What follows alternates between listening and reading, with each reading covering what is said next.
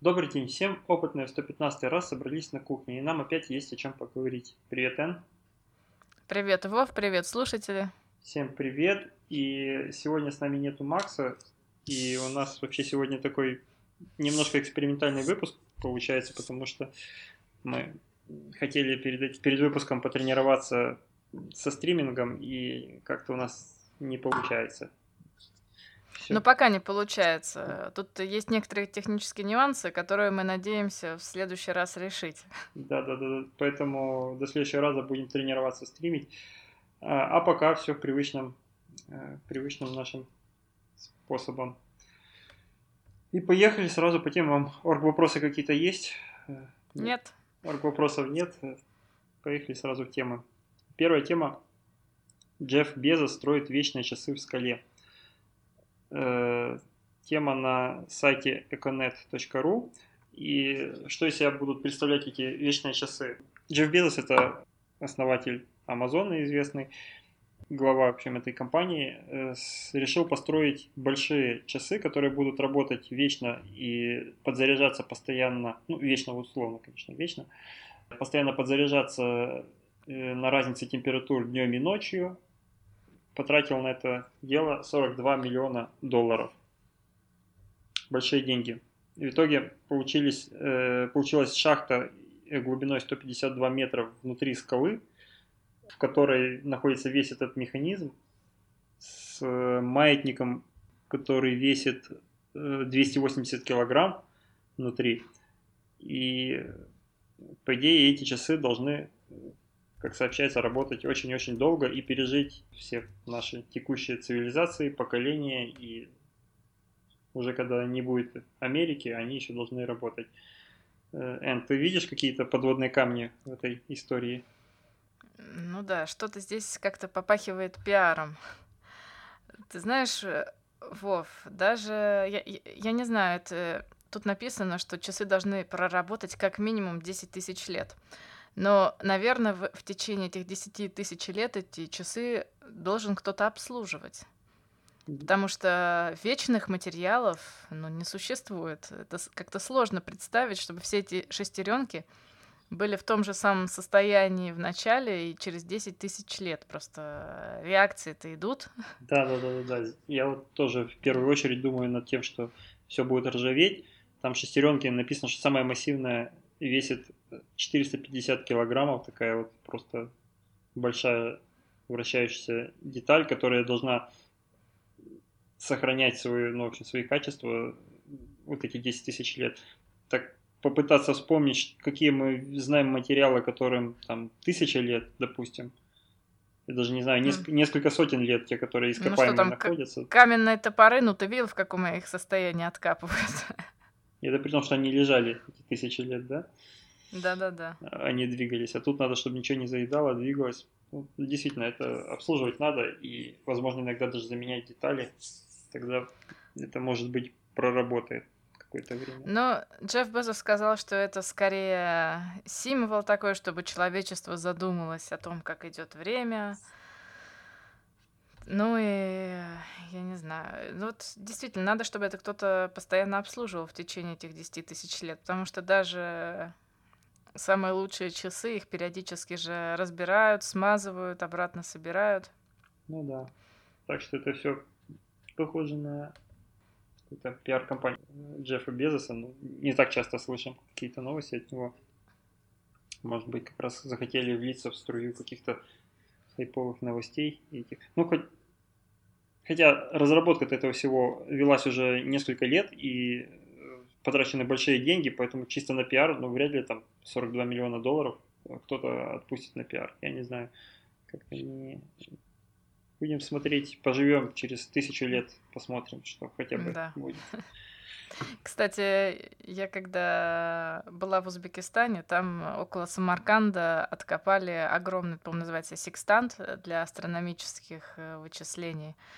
Так вот, хоть он и был каменный, но он был не в очень хорошем состоянии, мягко говоря. Хотя, сколько ему, несколько сотен лет всего. Да, я, кстати, был в том же месте и тоже эту лабораторию видел. Это обсерватория Улугбека называется. Да, да, да, точно. Он, он был, да, одним из таких первых астрономов известных.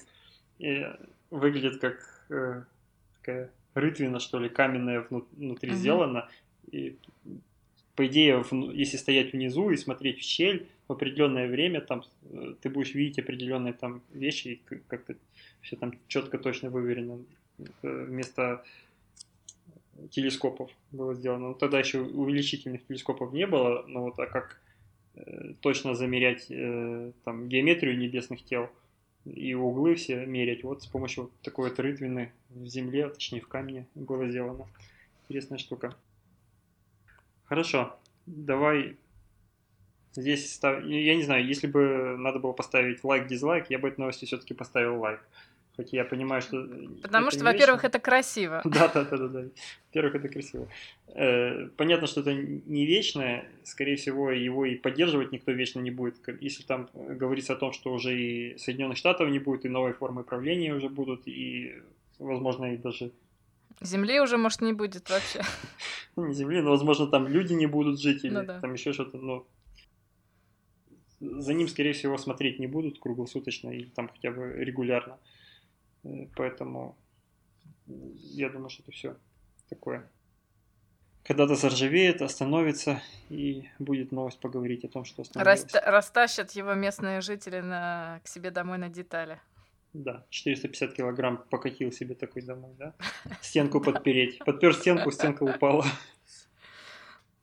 Хорошо. Поехали дальше. Э, следующая новость. В 25 странах Европы часы в микроволновках и радиоприемниках начали отставать. Вот я об этой новости ну, не слышал до того, как вот э, в одном месте нашел вот это упоминание и все. Это не какая-то там известная шумиха, по крайней мере, мимо меня она пролетела. А ты там в Европе, тебе как-то слышно было? У тебя что-то начало вставать? Ты знаешь, э, так как у меня на микроволновке, на микроволновке часы все равно неправильное время показывают, я как-то этого особенно не заметила. Но говорят, что я вот не нашла, к сожалению, подтверждения нигде этой новости, что во Франции в некоторых местах произошел транспортный коллапс, потому что светофоры тоже стали там как-то себя по-странному вести. Но я вот, если честно, сейчас искала подтверждение и не нашла. Может быть, это просто слухи. Ну да, вот говорят, что действительно там микроволновки отстают. Вот. А суть новости, почему так случилось, это не только микроволновки, это, в принципе, любые... Все, что подключено к сети. Да, любые девайсы, которые показывают время и при этом подключены к сети, и при этом э, устроены таким определенным образом, а именно отмеряют время, опираясь на частоту переменного напряжения в сети. И вот они начали отставать. А случилось это из-за того, что э, в энергосети там произошли некоторые поломки, и э, частота э, стала в сети не 50 Гц, как она была раньше, но была плюс-минус 50, но в среднем 50 Гц. И, но она упала до 49 и 996 тысячных, получается, Герца. И часы, которые на приборах, подключенных в сеть, опирающихся на вот эту вот частоту, начали немножко медленнее отмерять время. И вот все поплыло. Вот настолько мы завязаны на даже, казалось бы, на такие вещи, которые нельзя связать. Частота в сети. Да, а произошло это еще почему? Из-за каких-то политических разногласий между Сербией и Косово, которые вообще-то находятся за сотни километров э, от, э, допустим, той же Франции. Ну, а они все подсоединены в одну да. энергосеть, да, и поэтому там крупные какие-то изменения, они, видимо, всех затронули. Вот такая вот новость. Я не знаю, что я не пользуюсь ничем таким. У меня в сеть подключена микроволновка, я даже не знаю, как она идет. Я дома, вот я был в Киеве, там микроволновка, в принципе, отключается от сети, потому что розеток не хватает, скажем так. И у нас она каждый раз показывает там полночь, что ли, когда включаешь. Поэтому там тоже ничего не пострадало, и нас это никак не затронуло. Вот, может быть, такие неявные связи между вещами. Поехали дальше? Поехали дальше. Следующая тема. Роботы-плотники из MIT научились делать мебель по чертежам делать мебель это немножко громко сказано, они прям сами не собирают, и заменить сборщика из Икеи никто не сможет пока. но вырезать правильно и там по, э, по шаблонам сделать э, разные заготовки для мебели, из которых потом будет проще собирать, это уже возможно. Инженеры из э, института Массачусетского разработали систему, которую можно предварительно просто нарисовать все чертежи, как это должно выглядеть, и робот просто сам будет двигать заготовку, отпиливать ненужное ну и делать, делать более-менее похожее на у нас почти... Короче, останется только собрать это все. Есть видео в этой новости. Оно, конечно, пока, скажем так, не продакшн ready система, далеко не продакшн ready, но э, можно уже как-то, не знаю, с, этого, наверное, начиналось все. Ну, пока что видно на видео, как, как какие-то два робота-манипулятора берут рейку и режут ее пополам. А, и второй вариант просто чертят круг на, на деревянном листе, и потом вырезают этот круг. И получается вот так стол с четырьмя ножками. Да, потом сам собираешь. Есть, э, кровать пока не соберешь.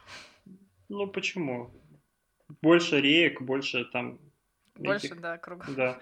Фактически, что, что пытаются добиться? Хотят сделать, э, я так понимаю, какую-то кастомизированную мебель, что ты, мол, дизайн такой-то хочешь, но там твой размер, э, допустим, в гостиную тебе не поместится вот этот вот размер. Ты хочешь чуть меньше там, или чуть больше наоборот. Ты выбираешь себе сперва дизайн, а потом просто корректируешь размеры, там основные опорные размеры, на которых э, остальное все будет пересчитываться, относительно которых. Где-то в каком-то приложении выбрал и отдал на нарезку считать деталей. И все. Ты, кстати, знаешь, дальше роботы. Да, кстати, Вов, есть уже... Тут э, зря сказали, что они первые. Уже несколько лет э, существует стартап, стартап, я вот сейчас не вспомнила, как он называется, который делает просто следующее. Они э, делают 3D-модели деталей мебели которые они продают, и ты в любом месте земного шара просто сам со своей ЧПУ-установкой вырезаешь вот эти детали и складываешь мебель. То есть, получается, я, я не знаю, может быть, ты видел, есть такие а, такое направление, как мебель э, из картона или из фанеры. Это такие полочки, созданные из множества сложных деталей, которые друг в друга вставляются, и получаются такие как это сказать? Ну, в общем, красиво получается. Я попробую потом приложить ссылку к подкасту. И вот это такое очень перспективное направление. Звучит как Икея.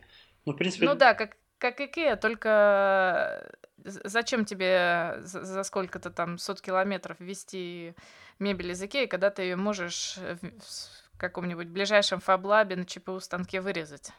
Ну да, в принципе, вся эта идея это программируемый Просто... ЧПУ станок. Да. Собственно, это он, он и есть. Только теперь э, более э, как-то софт к нему придумали, более понятный для человека, чтобы человек мог оставаться в терминах мебели, а не в терминах там каждая отдельная деталь, как mm-hmm. сколько, что с чем должно совпадать. А он так просто мебель себе параметризирует, тут больше, там меньше, там сделать так, там эдак, и потом это все уходит на тот же ЧПУ станок. В принципе, также, думаю, могла бы работать э, рука робота Куки, который вырезает. Mm-hmm. Он даже мог бы рисунки вырезать там какие-то, если ему задать, как хочешь там украсить. Ну, робот Кук, он мог бы ее, кстати, и собирать, потому что у него же можно там к нему прикрутить какие-нибудь э, отвертки, чтобы он ну, там гайки закручивал. Шуруповерты, да. Ну, да. Это следующий шаг их познакомить друг с другом тогда. Да. Вот эти два маленьких робота разрезают, вырезают, а Кука начинает все складывать. Это уже сложнее, конечно. Вот так вот. Люди по-прежнему пока нужны в этом бизнесе. Пошли дальше. Дальше у нас тема слушателей. Про корейский аккумулятор не расскажешь? Это... Да, расскажу, расскажу обязательно. Сейчас только надо имя слушателя открыть. Это нам прислал Евгений Шумилов. Да. Правильно? Да, ну звучит как будто бы все, будущее будет за вот этими аккумуляторами. И экологически безопасные, и э, держат долго, быстро заряжаются, и что, где минус? Рассказывай. Ты, где... Вов, меня уже хорошо знаешь. Где врут? Ну, где врут? Ну, на самом деле не врут, только неправильно перевели название. А, слово аккумулятор в исходной статье нету, это не аккумулятор. Это псевдоемкий суперконденсатор. Я вам сейчас расскажу, в чем тут э, большая разница. Значит, э, я, я не знаю, может быть, вы слышали, как работают э, суперконденсаторы. Я уже не раз это рассказывала. Там дело в том, что вместо того, чтобы заряд, ну, как бы, чтобы реакция шла во всем объеме материала, как это происходит в батарейках, тут реакции происходят э, только на поверхности. Причем нет так называемой реакции переноса заряда. То есть э, там просто ионы из электролита прилипают к поверхности материала, и, собственно, все. Потом э, обратно уходят в электролит. А есть промежуточный вариант между аккумуляторами и суперконденсаторами. Это так называемые псевдоемкие э, суперконденсаторы, когда есть реакции переноса заряда, как в батарейках, но они происходят только на поверхности, как э, в суперконденсаторах. Я не знаю, это может быть немножко абстрактно объясняю, но представьте себе то есть, если, допустим, идет та же реакция, что и в батарейках, только вместо того, чтобы она шла во всем объеме материала, она просто происходит на поверхности. Тут один большой минус — это энергоемкость. Причем тут надо быть осторожными. Сейчас очень модно э, в научных стать- статьях описывать емкость на грамм. То есть, там, допустим... Удельную емкость. Да, удельную емкость на единицу массы. Вот тут есть один подвох. Вот эти все материалы, графены и так далее, у них настолько маленькая масса, что если мы рассчитываем на грамм, получаются, естественно, огромные емкости. Там, не знаю, какие-то вообще сумасшедшие цифры. Но теперь давайте все это пересчитаем на объем, и получится уже просто пшик.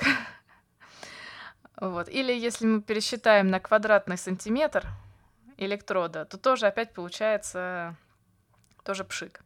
Но даже если вот эти псевдоемкие суперконденсаторы, вот скажем, допустим, ну да, вот у них, э, даже если бы у них была такая же огромная емкость, как у такая же большая емкость, как у батарей, у всех вот этих систем э, водных, тут электролит водный, у них есть большая проблема. Они очень быстро заряжаются, но также очень быстро саморазряжаются. То есть заряд не держится сам по себе. Он очень быстро, очень быстро падает напряжение, когда ты просто отключаешь э, этот девайс, и начни, э, даже если ты его не разряжаешь, он просто сам разряжается по себе. Это из-за воды. Тут э, там есть некоторые нюансы. В общем, пока еще, увы, это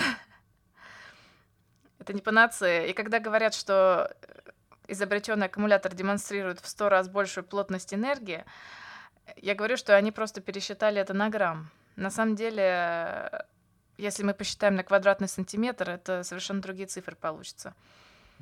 То есть корейцы опять не обманули физику? Ну, кстати, вот эти псевдоемкие суперконденсаторы могут э, вполне себе служить такими буферами, и использоваться вместе с аккумуляторами. То есть для каких-то больших скачков, то есть для, для больших токов они будут как э, такой своеобразный дополнительный... Аккумулятор к аккумулятору. Да, да, только, только быстро. То есть здесь они не врут, что для современных мобильных устройств это все можно использовать. Тут единственное, что надо посчитать, какой в конце концов получится объем. Потому что вот эти все материалы, они обычно они, у них низкая плотность, поэтому объемы обычно тут страдают. Вот так вот использовать, вот. Аккум, использовать аккумулятор. Э, Плюс как... вот эту штуку, это слишком, мне кажется, объемно будет. Слишком объемно. Я хочу сказать, что это есть такой паттерн в гидравлике тоже, использовать э, гидроаккумуляторы для пиковых расходов, если ты не можешь э, своей там, насосной станции или там, тем, что у тебя вырабатывает давление, обеспечить короткий э, пиковый расход большой, ставишь просто э, ну, на пути вот этой гидравлики гидроаккумулятор, он накапливает, и если у тебя вдруг нужно обеспечить большой расход, то он в течение короткого времени может сбрасывать объем большой и таким дополнительным выступать э, аккумулятором. Вот это здесь, наверное, точно так же. Если ты там поставил к телефону вот эту штуку, добавил, и тебе вдруг надо быстро показать там, я не знаю, на что телефон тратит энергию много. Uh-huh. Тебе там надо отрендерить большой, э, там, сложную 3D-графику, и вот точечно он может там в течение нескольких секунд, может быть, э, помочь, чтобы больше напряжения выдать там, или больше ток выдать. А потом потихонечку будет заряжаться опять. Ну да. Кстати, я еще тут хочу два слова сказать. Сейчас вот появляются периодически новости. Вот новая батарейка заряжается там за секунды. И мы добавили графена, теперь наш аккумулятор вместо часа заряжается за 5 минут. Я когда слышу такие новости, я смотрю на того, кто эту статью э, написал, и если там вижу производителя мобильных телефонов, говорю себе, что в будущем надо быть осторожной и не покупать телефон, где написано быстрая зарядка. Так, Сейчас я вам объясню, почему. Страшная технология? Ну, как сказать. Есть риски. Сейчас я вам объясню. Вот. Понимаете, с новым аккумулятором нет проблем вообще. То есть все будет работать замечательно. Всегда проблемы появляются с устаревшим аккумулятором. Я вам сейчас такую приведу аналогию. Вот все мы знаем, что ионы лития встраиваются в материал. Я, значит, представьте себе, что ионы лития — это машина, а материал — это такая большая многоуровневая парковка. И все машины должны туда заехать с определенной скоростью. Теперь, допустим, обычный материал — это, допустим, открытые три въезда, по которым едут машины. То есть машины едут по трем въездам и встраиваются с определенной скоростью. А теперь представьте, мы сделали новый материал, который позволяет ионам лития встраиваться быстрее. Что это значит? Значит, у него более открытая структура. То есть на нашей многоуровневой парковке теперь открыты, не знаю, вместо трех, допустим, 100 заездов. Естественно, машины будут двигаться гораздо быстрее, с большей скоростью. Смогут э, на, этот, на эту парковку заехать. Но есть такая проблема. В аккумуляторах идут еще и параллельные реакции, которые покрывают электроды таким слоем, который плохо проницается для, для лития.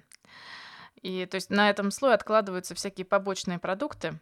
То есть представьте вашу многоуровневую парковку, значит, сначала в ней, там, не знаю, 100 въездов, и все машины едут быстро, быстро, быстро.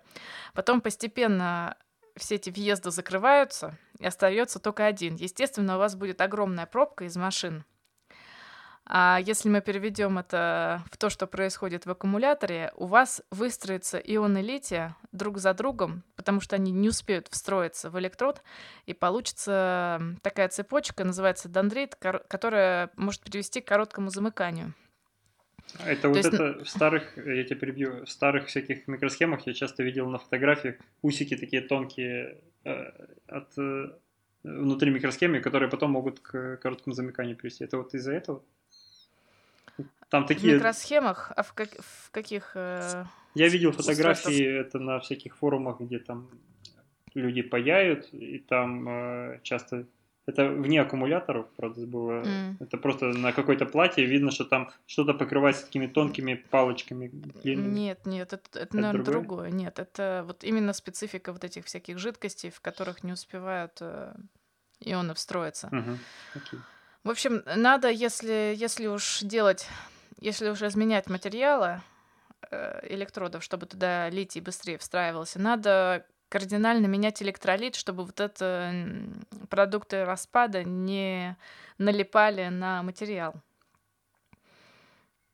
То есть надо с этим очень осторожно, потому что чем выше ток, тем выше риска, что ты э, что ты вот эти вот цепочки построишь, и потом замкнешь аккумулятор. Угу.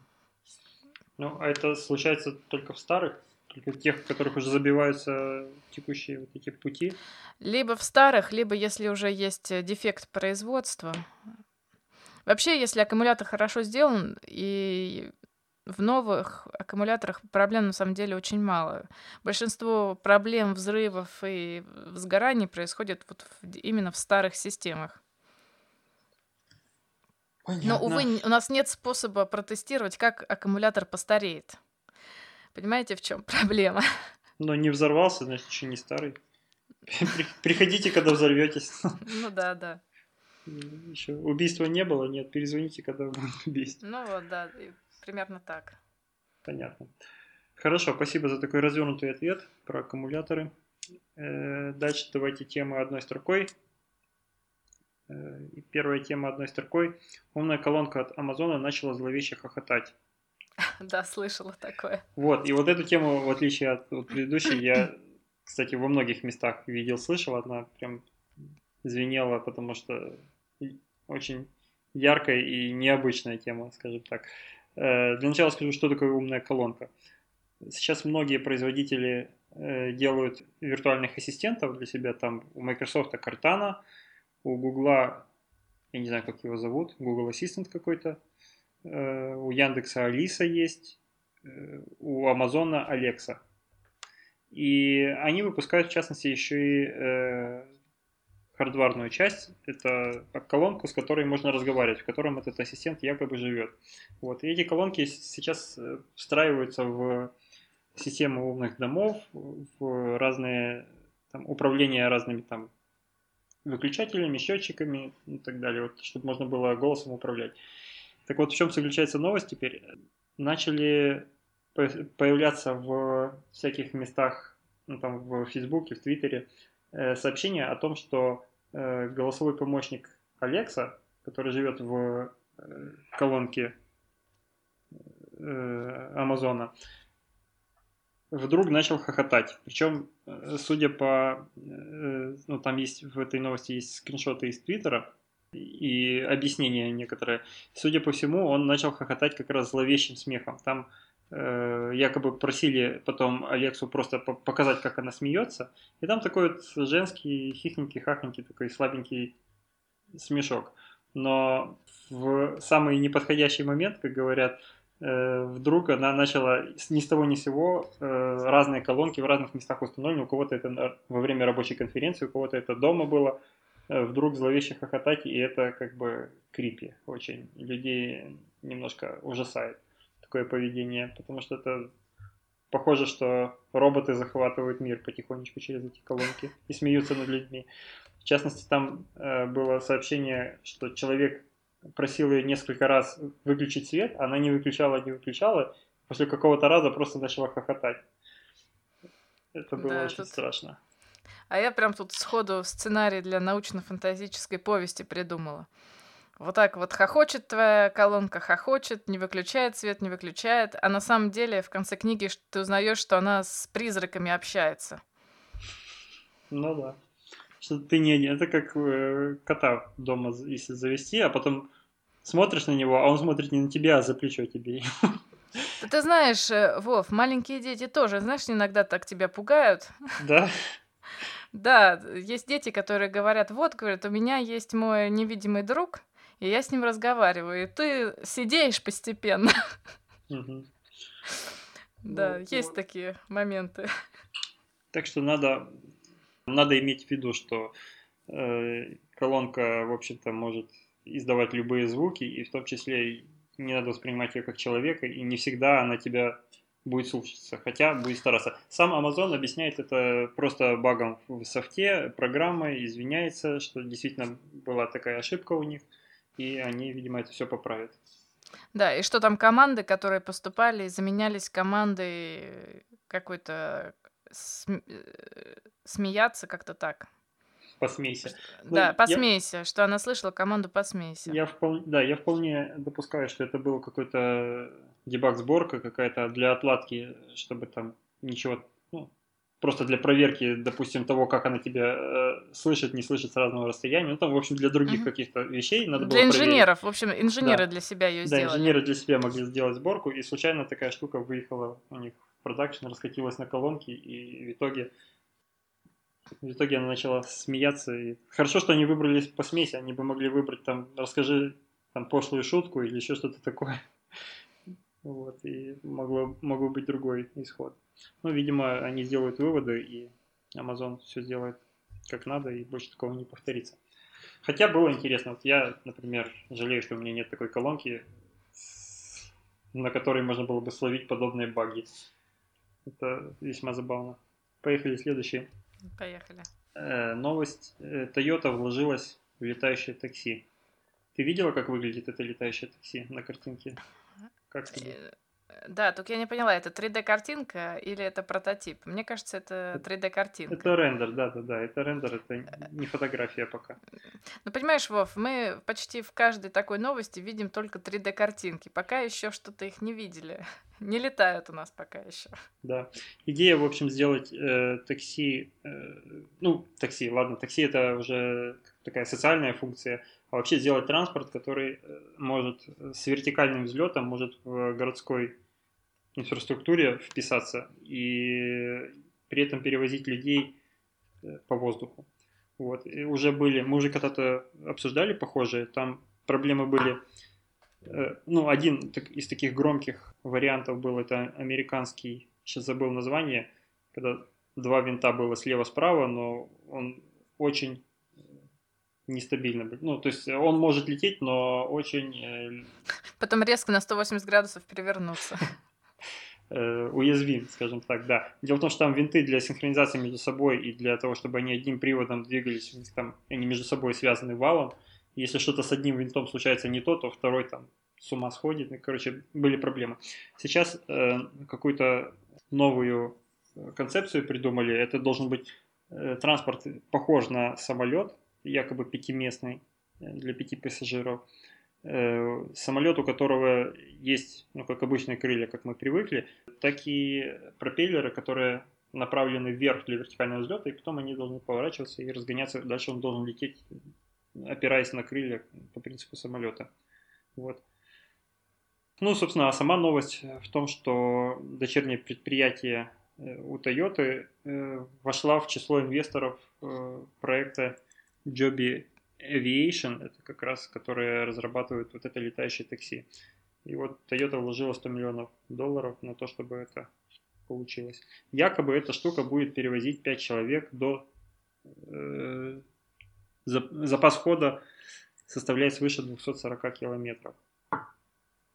И, и оно еще должно быть тихим, потому что это все в городских условиях должно работать. Ну, теперь самое осталась самая главная деталь это как это все будет, на каких с какими законами это будет работать, как это все будет классифицироваться, как это все будет сертифицироваться.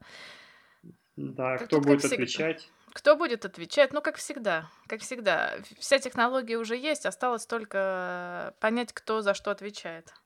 Да, но в этом случае я бы даже сказал, что еще даже не вся технология есть. Это еще только разработка будет, но когда она даже будет, у нас будет большие проблемы. Сейчас же дроны обычные маленькие регистрировать нужно и сертифицировать по-разному. Угу. Я уж не говорю о том, что что-то перевозящее людей. Окей, поехали дальше. Следующая тема, последняя тема одной строкой. Э, про на Geek Times вышел интересный пост Э, о том, как э, поездка по городу глазами автопилота. Э, компания Waymo опубликовала панорамный видеоролик и рассказ, как проходила съемки поездки беспилотного автомобиля по городу. Собственно, видео, во-первых, это видео на YouTube, которое можно вращать, можешь там во время движения поворачивать, видеть, что там слева-справа происходит. Но самая главная фишка этого видео то, что инженеры наложили на видео разные э, отметки, маршруты и прочие э, объекты, которые для себя вот их автомобиль видит и как он их классифицирует. Да, то есть э, то, что считывают датчики, как это все видят датчики, которые установлены на автомобиле. Да. Получилось э, довольно интересно. Ты просто э, можешь проследить за тем, на что смотрит, на что обращает внимание, как видит автомобиль э, препятствия других участников дорожного движения, пешеходов, как он э, достраивает за, за ними, то есть перед ними достраивает э, предположительный маршрут, как они будут ехать и как ему надо повернуть, чтобы их там, не пересечься с ними. Там. Вот это вот визуализация, в общем, такая довольно популярная сделана и хорошо, приятно смотрится. Видно, как он фиксирует все светофоры, подъезжает, видит э, не только свои, а еще там, которые сбоку, чтобы понимать, как, как будут другие участники дорожного движения себя вести. В общем, хорошая перспективная штука. Я все-таки надеюсь, что я доживу до того момента, когда можно будет без водителей ездить. Я тоже жду не дождусь. Э, вот такие вот у нас на сегодня темы. Мы закончили. У нас сегодня такой короткий выпуск, немножко спонтанный. Э, в конце хочу напомнить, что э, подкаст у нас бесплатный, но если вы хотите поддержать, сейчас нас, это можно сделать с помощью Яндекс Денег. Скоро мы по желанию по просьбе слушателей добавим еще способы, э, другие способы оплаты. Если он жмет ваш кошелек на PayPal, например, мы знаем, что, что сделать, мы вам поможем от этого да, Мы сейчас над этим работаем. Еще, кстати, по желанию слушателей, вот мы сейчас тренируемся делать стрим, то есть вы нас можете смотреть э, на какой-то онлайн-площадке, где мы еще и пытаемся видео прикрутить, так что да. Ждите, все будет. А все это благодаря э, слушателям, которые зашли на наш канал. Телеграм-канал. Точнее, точнее, не канал, а группа, телеграм-группа. Э, присоединяйтесь тоже, на сайте есть ссылочки на телеграм. Э, Надо, кстати, Вов, побольше ссылочку сделать, а то она там, да, маленькая какая-то. А я вот, ее там уже две, я еще в шапке сделал. Там, а, вот... хорошо распространение лицензии Telegram о подкасте. Вот я туда ставлю.